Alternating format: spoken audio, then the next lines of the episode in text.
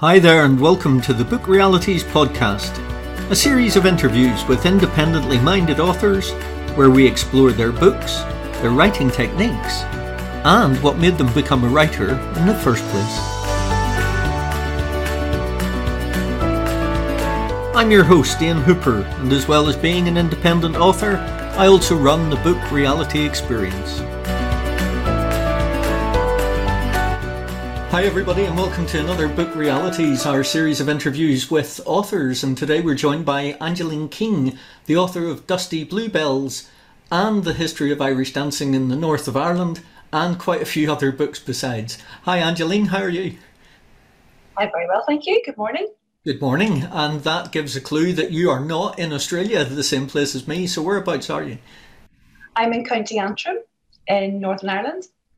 Excellent. And I know it well because you're actually in my hometown of Larne on the northeast coast. That's right. Oh, good stuff. Beautiful place. It is. And you were born and bred there? I was indeed. And then I escaped for a few years and then I came back. and when you say you escaped, were you escaped to be a writer or why did you escape? And where did you escape to?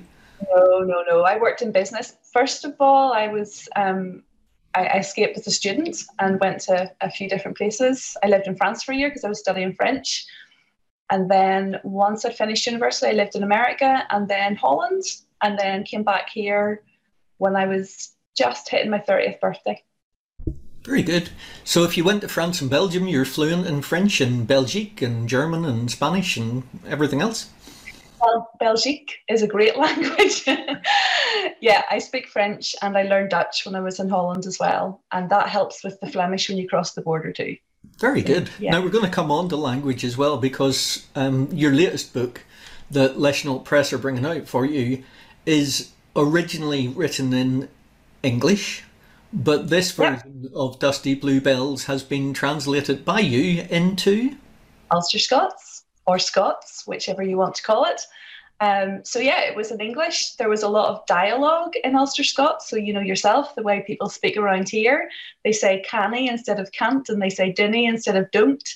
And there's lots of really cool words that you don't really find um, elsewhere in the English speaking uh, world, and that's because they're not English words; they're Scots words. Um, so we would say things like uh, "she's a wee skitter," I don't know why that one's come into my head this morning. There was a, an incident that happened just before the school run that made me think of that. um, so that's um, skitter just means a wee. Well, I was going to give you an, another Ulster Scots translation. I was going to say that just means she's a bad wee article, but that's not really going to help either. Probably. do you get do you get the drift anyway? so all those words we use daily, and we don't really kind of appreciate how different they are to um, the way people speak elsewhere. We just kind of would always have thought they were English words. So, yes, the book is now um, adapted. It's written in the Ulster Scots narrative. So, um, from page one, we've got Ulster Scots uh, in the narrative. We don't have to wait until the dialogue. Very good. And like we should explain. We should explain for people that perhaps were not gifted like we were in being raised in uh, northeast Northern Ireland. Skitter is a young person who has done something cheekily or um, not brattish, but less than brattish, but not straight and narrowish. So a little scallywag yeah. or something along those lines. Yeah, find out your little girl has destroyed all your makeup or something like that, you would sort of automatically in your head think the wee skitter, that kind of thing. and that's a very good example you've obviously come up with completely uh, the top of your obviously just come up with that off the top of my head, you know. it's never happened. oh, very good. So when did you start writing? When was your first uh, entry into writing or did you do it at school or how did you how did you want to become a writer? Yeah, I definitely was very conscious that I wanted to be a writer. Even probably at primary school, there were little indicators. I remember reading um, a book by Joan Lingard, who was a Scottish author who happened to live in Northern Ireland. And uh, she wrote um, a series about two characters called Kevin and Sadie. And I remember reading them and being conscious at the time I really like this, I want to do this. And then somebody, when I was, I think, 11, my brother got a Commodore 64 for Christmas. And I don't know why, packaged up in that Commodore 64 was a free book, The Secret Diary of Adrian Mole. And I remember reading it and thinking again, oh, I like this. I, I just, I want to do this. So I was definitely conscious of it, but I just didn't know how to go about that. Um, I come from a very sort of, you know, average working class background where there aren't any authors in the family. No, there's no sort of um, uh, example to follow. So it took me a long time to figure out how to finally do that. And I suppose it comes with having a bit more confidence as you go through life as well. I know that I tried to write when I was living in Holland. I, I have a little um, floppy disk and it says on it novels and poems. And I've no idea what's on it. I just know that there's not very much on it. It's probably like a paragraph of a novel. and then when I was 30, I tried to write another novel, which I finished when I was 38. So, it, you know, it was there when I was 30. And then I just went about my normal life. I was working in business. I just, you know, I, I committed myself to the business world for a number of years. And I suppose the goal in my head was to reach senior management. And I did all that stuff. And then I got there and thought I still have this niggling desire to write. So then I um, did something very dramatic and I retired from the job I was in. I had two reasons I wanted to write, but I also really wanted to see my kids. So both things came together. Um, when I was 38 or 39, then I started writing full time. And that first book was called? That was Snugville Street. The first book I published was called Snugville Street.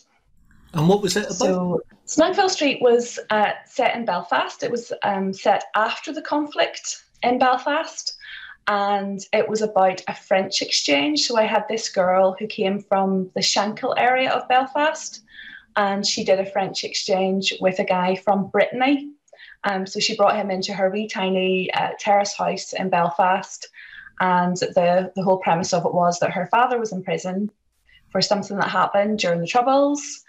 And he was about to come home at the same time as the French exchange uh, student arrived.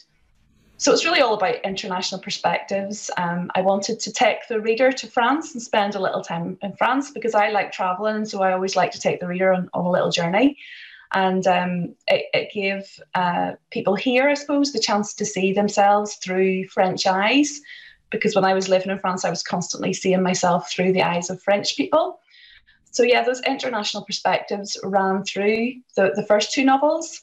Um, the first novel I actually wrote was the the one before that. Um, it was called The Belfast Tale. In the end, uh, I kind of had problems naming it, but it came it came um, to be a Belfast tale. It was also that sort of um, idea of international perspectives, and I took the reader on a wee journey to Washington DC in that one.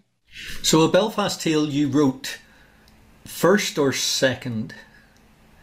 I wrote Bel- a Belfast tale first. But it, it wasn't my first novel. I, I had a little novel that was, I think it's always useful for people if anyone's listening this and interested in writing to have a little practice novel that you play around with first. So I had a practice novel, which um, was the one that I started when I was 30. And that'll never be, I'll never go back to it again because it, it just was a, it was almost like, um, you know, if you're doing your warm up when you're exercising, I think that novel is like a warm up. Very good. So you had a Belfast Tale, you had Snugville Street. They were both set in Belfast, and they involved not the same character set, but a few characters carried over.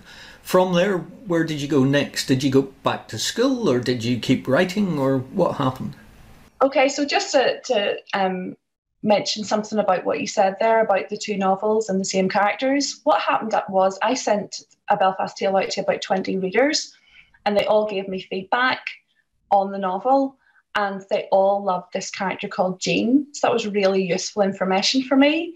And I knew I had to write a novel, and Jean ends up being um, the protagonist's mum in uh, Snugville Street. So that was a, a, useful thing to do if anyone else out there um, is trying to figure out how to start this whole journey. Um, the next part of your question was what I did next. So I, I took my time out. It was meant to be a year. I was going to be a writer and then I was going to go back into business again. So I tried to go back into business again, but it just didn't work out for me. Um, I really wanted to write during that period when I was in business, I actually published with you, with Leschenault Press, um, the Irish Dancing uh, book. So that was a history book. And so that was a wee bit of a diversion for me. But um, we, you know, there, there was a, a, good reason to publish that book. I thought there was a very important story to tell about these amazing, primarily women who had um, kept Catholic and Protestant children together throughout the Troubles and throughout the 20th century, really. Um, that was a project I did, obviously, with you. And then um, at one point, I was getting deeper and deeper into this Ulster Scots thing. So I Street and Belfast Herald were written in English. Um, but I started to pepper work with Ulster Scots words, and then it grew and grew, and I became more interested in it. And long story short, I'm in my third year of a PhD, and um, uh, the Ulster Scots thing is part of that PhD. So I'm doing some work, for example, on female novelists who write in either Scots or Ulster Scots. I'm also doing some work on diary novels. That's going back to those Adrian Mole days. And then, a bit sort of um, unusually, I am doing some work on um, these Gaelic bards who lived in Larne. I discovered that in the 1500s and early 1600s, we had these um, hereditary bards. And uh, I was surprised. I didn't know that Larne was one of the main centres of bardic activity in Ireland during that period. And I thought that was interesting. Larne would sort of tend not to be known for those type of things. So that's the, the three sort of research areas in my PhD that I'm doing. That's all resulting in a novel, which is a diary novel Very a woman who is obsessed by the Gaelic bards, and she um, and her family, some of her family members, speak in Ulster Scots. So it all comes together in the novel. Very good. So your PhD, you're you're slightly modest. You're actually the writer in residence at Ulster University. It comes with a title. It's not just doing. Any... Oh yeah, I'm not modest. I just forgot about that. but yeah, I, I, it's funny because I've been the writer in residence and I have gone out to do some events and so on, done lots of Zoom calls. But because we've been, we, we had um, a couple of years here where we were really badly affected by lockdowns, so I'm not used to saying it in public. Um, it's written down. I never ever get the chance to say it, so I'll say it now. Yes, I'm writer in residence of Ulster University. and because of the writer in residence status, and actually even before you had that writer in residence status, you ran local writing groups. You la- you you applied for grants to get local uh, funding for producing local books using local authors, and in fact, a couple of the book reality authors like Jim Shields and Tom Jobling uh, and Morna Croft, they've all contributed to little anthologies that you got funding for. So you've not just been a writer, you've actually been a producer of anthology works as well. Yeah, um, at one point I did try to go freelance. I didn't go into all this detail with you, I just got to the PhD. Before the PhD, um, I did try and go freelance, and unfortunately, the whole creative world in the UK just completely exploded overnight because of COVID. So all these freelancers had no money coming in, and um, it just it was. I think I had a period of a good maybe year and a half, maybe with, with no work. Um, so just before that, I did that project that you've talked about. I did a local project. I did some regional projects as well um, across Northern Ireland. Um, I worked with you on the North Star publication with Women Aloud. It was a voluntary project for all of us, of course, because we came up with the idea of doing it at the beginning of the very first lockdown. So Women Aloud is a group of, it's a community really um, across Northern Ireland uh, made up of female writers. I, I was chairperson of Women Aloud at that time when I came up with the idea of doing the book. But I think I would come up with the idea of doing the book anyway. It was a it was a fun idea. It was a great project to do because they, you know, when you get some of the best writers in Northern Ireland sending you short stories and extracts from poetry, that the editing was a breeze, the putting it together was a breeze. North Star is one of my favourite projects that Leschenault Press were involved in and actually was a spur for Leschenault Press to move from the hybrid assistance model that we used to always use into the traditional model of publishing. So that was that was good.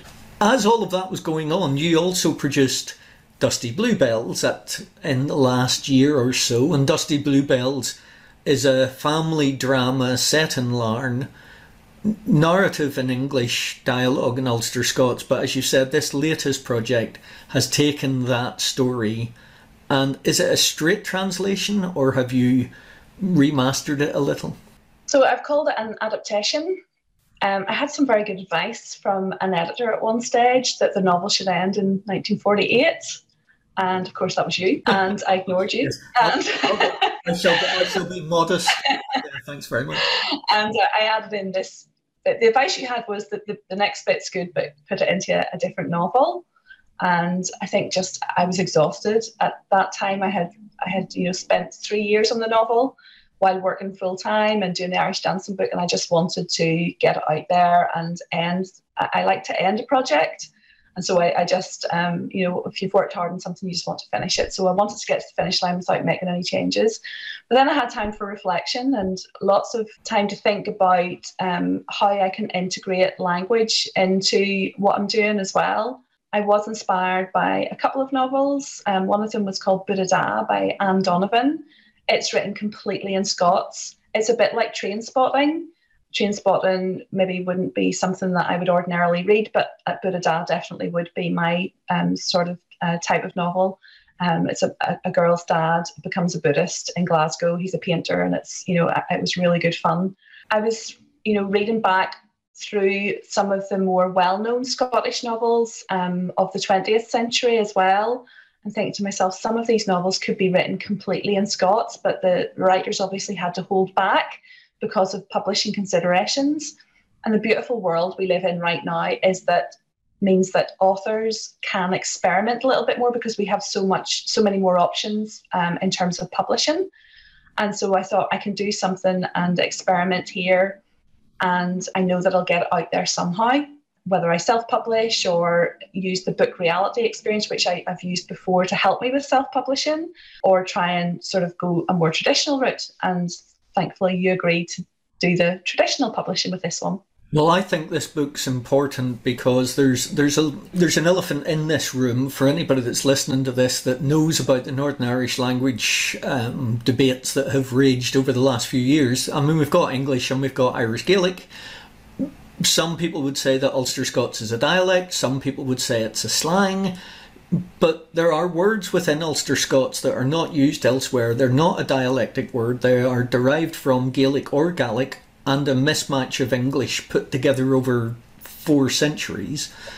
And the important thing isn't that some people dismiss it. The important thing is that there is a section of the community in Northern Ireland that believes that Ulster Scots is a language. And therefore, who should be the ones to deny them their belief that that is a living, thriving language that was used up and down certain areas of the northeast Antrim coastline, especially over a period of centuries. So I think it's important that the Ulster Scots version of Dusty Bluebells comes out because it is a language and they can argue whether it's a dialect or a language, I don't really care, but it's a spoken version of language that you and I grew up with, but the next generation probably aren't going to hear? Yeah, well, my kids hear it all the time from their grandparents, but if they were dependent on me, they wouldn't hear it as much. They hear Ulster English, as it were, from me. So I, um, my my language has lots of Scots references in it. They hear those all the time. They, they hear the odd canny and dinny as well. Depends how tired. If I'm really tired, I'm, I, I slip into Ulster Scots um, because you kind of when when you grow up in a community and you have a dialect as such, um, and you're you know you go into a standard setting like a school, you have to kind of put on an act, and this is what we're doing all the time. You're just constantly, and if you let my guard go down, then you'll hear me speak a little bit more Ulster Scots when I'm completely tired. So I don't get involved in the whole language dialect debate because, to be honest with you, I thought it was a dialect for years as well. So I'm not going to judge anyone who thinks it's a dialect it's only through studying and understanding that I've come to the conclusion that it, might well be a language. Um, that certainly in, in, the Scottish side, you've got literature going back to the 1400s, written in Scots. I've been hooking around the Agnew family, the Agnew Gaelic bards that I told you about. I've been going through loads of stuff.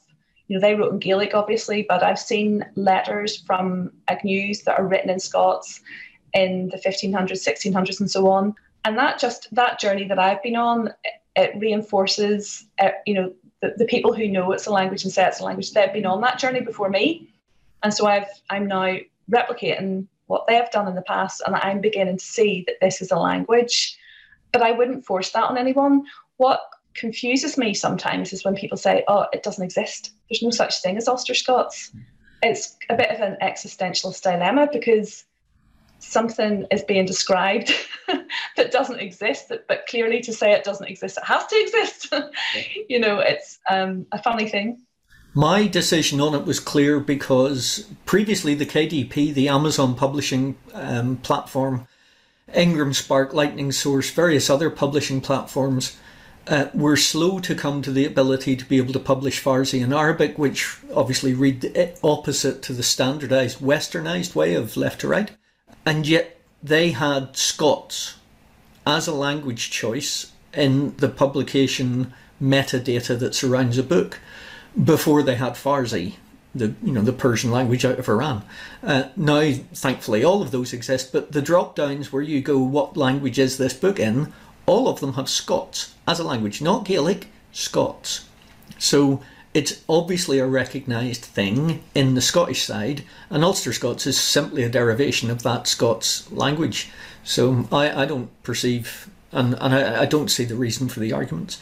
Um, with regards to writing, which you've done a lot of, do you have any quirks? Do you have to get up at six in the morning and start writing for two hours with a glass of gin beside you, or is there? definitely would not work if there was gin beside me. I, I would have no brain at all. I work best in the morning. When I left work back in, I think I started full time writing in 2015, and my wee girl was at nursery school, and she was only in for a few hours in the morning. It wasn't even; it was like two and a half hours or something. So I would have to drop her off at nine, and you couldn't be early. You had it had to be nine. So I would like be sitting impatiently. Sometimes at five past nine, thinking open the doors because I've got to write and then I would run down the road and write like a mad woman, and then go back up the road at um, just after 11 to pick her up. So those two hours um, were so important. I was really, everything was really lucid. I was clear minded, and I wrote Snugville Street like that. And I think Snug, Snugville Street was quite successful. And I think, you know, part of its success is how clear minded I was and how I had the time to dedicate to it and how committed I was some people write all day and all night. I don't think you need to do that. I think it's, you know, people give themselves really strict targets sometimes. I think it's more important to think and to make time to think, to go up into the mountains and go up into the hills and um, spend time in isolation sometimes as well and just give yourself that breadth of thought because what you're writing won't be very thoughtful if you're constantly in a rush and you're giving yourselves these targets. That's my opinion. Although I do see pretty much everyone has these targets of so many words per day and so on. Do you plot all your books out, or do you have an idea of start and finish and it's organic, or are you set to a whole bunch of post it notes with a plot line already worked out before you start? Well, um, Snugville Street, I was very organised and I probably I had an idea of how it was going to go um, in terms of plot. I didn't actually sit and write it all down, but I, I you know, I knew the end before the beginning, I suppose. With um, some other novels, they've been more, um, what was the word you used? Organic. Um, I think the planning actually works best. So the PhD novel, in order to apply for the PhD, I had to hand in a plot draft and it was the hardest thing I've ever had to write because I had no idea at that point what that novel would look like, where it would go, anything about it. And I had to give the most enormous detail. And that's worked really, really well. And um, I would recommend that if you can force yourself to sit down and spend a couple of days figuring out what your novel's going to look like and then take some time away from that draft and go out for a few walks. And I find personally that most of my writing happens on walks because I'll be walking along in my own wee world and you know inspired by the landscape and the things around me stuff will happen that comes to me. Um, you're constantly inspired by the things and the people around you. It can be a wee conversation. It can be i'm walking up the road bump into somebody who i haven't seen for 20 years have a conversation and i'm like oh that's an interesting thought. And you know it, it, it works like that. And then go back to that draft um, plan and, and fix it up a little bit. So it is quite useful, but it, there is a, there's constantly an organic thing happens naturally anyway. Things come to you as a writer. I, I don't know how much control I personally have over the writing. There is a sort of I, I, don't want to sound too silly when I say there's a spiritual element to it, but there, there definitely is because some of the writing I don't feel that I'm in control of. Things come to me and they probably come to me because I've experienced them in the past or something, or I've read a book or there, there's probably some rational explanation for it, but sometimes it just feels like things just hit the page. So that's almost me. like it's almost like channeling. And again, many of our authors have spoken about the fact that they've invented characters, but the characters tend to take leaps off on their own, and you kind of just have to go with them and see what's going to happen to them. And whether that's a a channeling of imagination or remembered thought or whatever, but there's definitely where you sit down and you write something and you think, where did that come from? Almost like driving yeah. a car and realizing that you've got to street A when you hadn't even realized you'd left your house.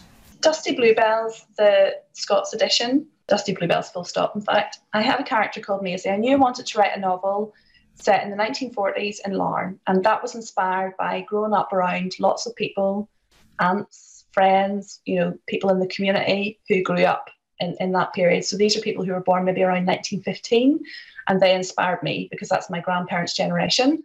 So I knew I wanted to write in that general period after the Second World War, but I just didn't know where this was going to go. And I started talking about it. I, I, had this conversation on Facebook at the time. Facebook was huge, and everyone was, you know, um, corresponding with me on Facebook all the time. And this woman came forward and said, I have an aunt who lived in the Waterloo Road and she wrote a diary. And I thought, oh my goodness, what are the chances? This is like a really um, low income community and people didn't sit around writing diaries. They were hardworking people who they, they, they had good times, they played music, all the rest of it. But I just, I didn't think that someone would come along and give me a written diary. And it was beautifully written. Um, so I was able to use the diary for inspiration to create another character. So the first character I created was Maisie, who was based on sort of reality. She was based on my lived experiences through this diary, I was able to create this more sort of um, spiritual character, Sally, who um, is not sort of as connected with reality. She has lots of what you might call supernatural experiences. Now, the diary didn't have those supernatural experiences by any means, but I don't know what it was. It just led me in that direction. And I was able to pull little details from that diary and um, make the realism more real in some parts, but then drift off into this other world. And I, I like that balance of a bit of realism and then just away with the fairies for some parts as well. Fantastic. In the research then for Dusty Bluebells, which includes this journal that you got from the Waterloo Road, what was the most interesting fact you discovered about the Larne of the 1940s? Well, this is where I fell down a bit of a rabbit hole because I had, when I started doing the novel, I thought, well, I'm going to um, definitely have an Irish dancing scene. Uh, you know a little bit about the Irish dancing world, or a big bit about it, because your mother was an Irish dance teacher. And actually, the timing of this would have been just when she was about to set up her school. So, 1948, would that be that was actually right. almost. Um, she set her first school up in 1947 48, yes. Yeah, well, the novel actually, I must say, opens in 1945, but it finishes in 1948. But I wanted to have a scene to do with Irish dancing uh, and started to research it. And then I suddenly realised the first festival in Larne was actually 1928. And I was really surprised. I don't think anyone really knew how old the festival tradition of Irish dancing was that led to a whole load of research that became the Irish Dancing book. and actually, the scene that about the Irish dancing in the novel could pretty much easily be taken out. Um, but what I did to keep it in, because I really wanted to keep it in, was I I put a little um, part of the story in it that you know would drive that subplot forward, and uh, kept the Irish dancing scene there. But it's kind of in the background now, whereas it was maybe in the foreground before and I did then what I actually really needed to do, and that was to write that history book on Irish dancing instead. So those two projects kind of ran concurrently. We will put a picture up of the Irish dancing book as I'm talking. It'll appear somewhere around here. But the Irish dancing book, which is the festival story, the story of Irish dancing in the north of Ireland from the middle of the 1800s through the um, Gaelic revival all the way up through the Troubles and how certain women and obviously I'm biased because my mother was one of them, uh, kept that tradition alive and was able to hand it through to the custodians of the tradition that are there now. So it, it's personally, it was a, a very important project for us uh, to help you with and to bring it to publication because they're coming to an end of their generation, and if those stories weren't captured by someone like yourself, they would have gone forever. So yeah, we were very happy to be able to help. I think that's um, that sort of demonstrates uh, how you should approach publishing books. I think if a book has to be written, you know, that's an important thing.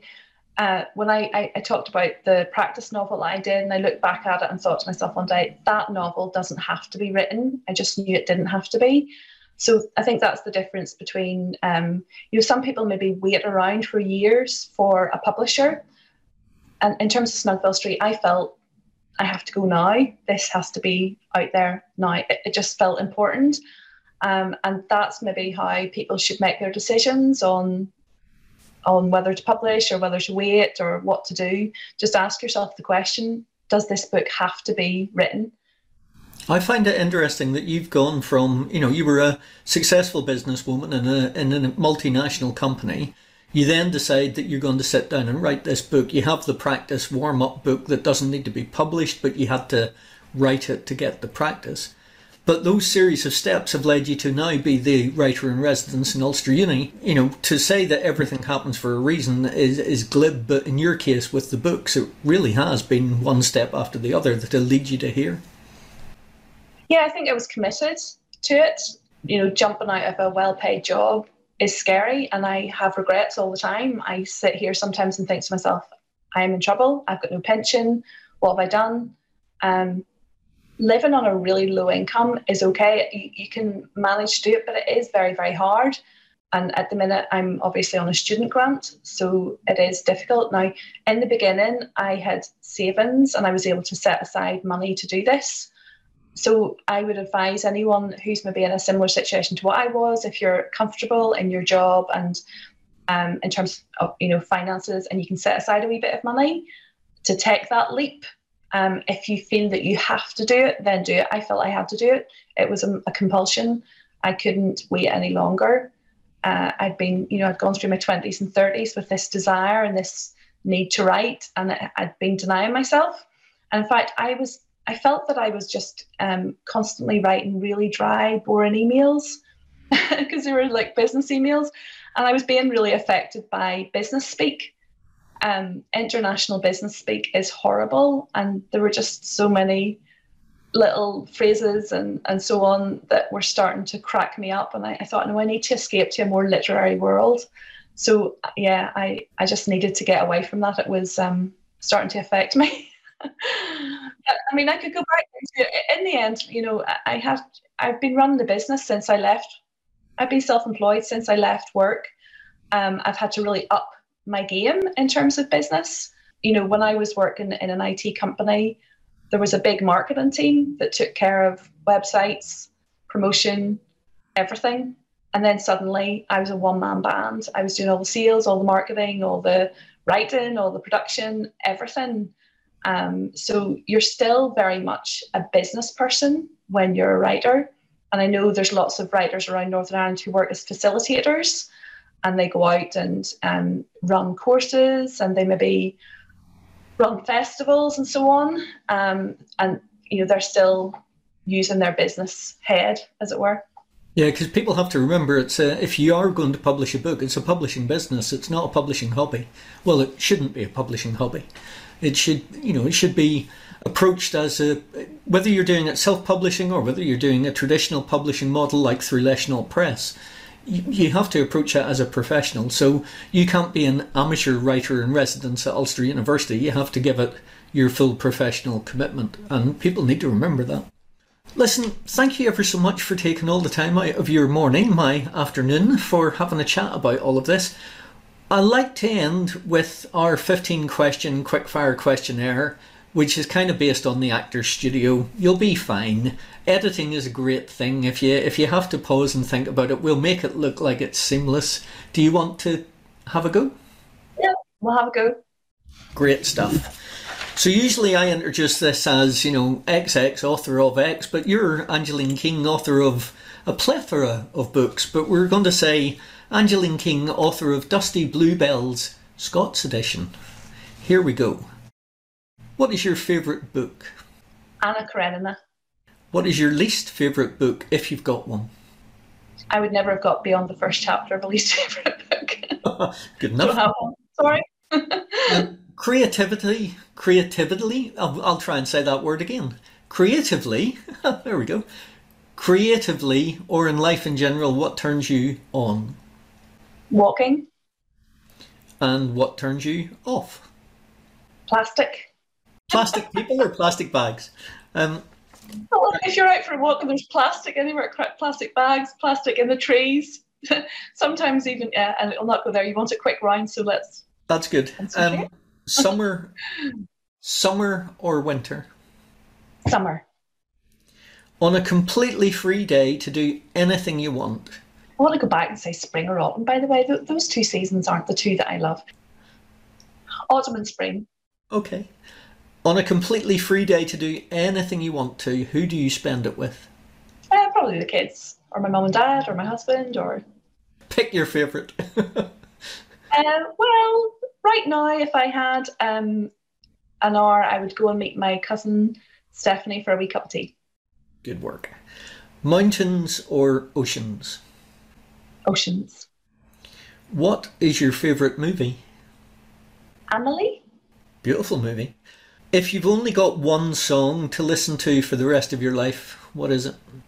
Um, I can think of an album, but um, I, I just immediately thought of Pablo Honey when you said the word song, the, the album Radiohead.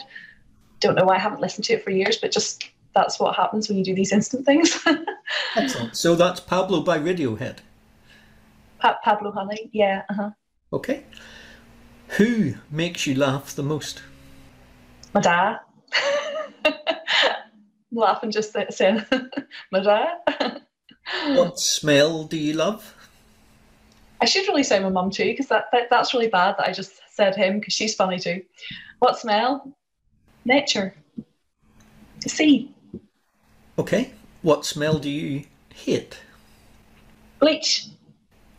Other than the professions you've done, what would you like to attempt? Ah, I feel like I'm not doing this as a profession just yet. I'd like to be an author. I'd like to be a novelist. okay. Because I'm not making a living from it yet, so it's kind of still a, a dream. Okay. And what profession would you not like to do? I'd make a really rubbish tax consultant. I applied for a job once years ago as a tax consultant. That's how I know. and if heaven exists, what would you like to hear God say when you get to the pearly gates? Come on in. Do you want a wee cup of tea? Very good. On, on the assumption that God's alarm man or woman, indeed. I'll be very happy. Listen, Angeline, thanks so much for taking the time. Uh, we're looking forward. Dusty Bluebells will be out later this year, uh, around about October the 14th. So, depending on when this interview airs, it may already be out. And I see you've got your proof copy there. Uh, so, yeah. thanks again. Thank you very much.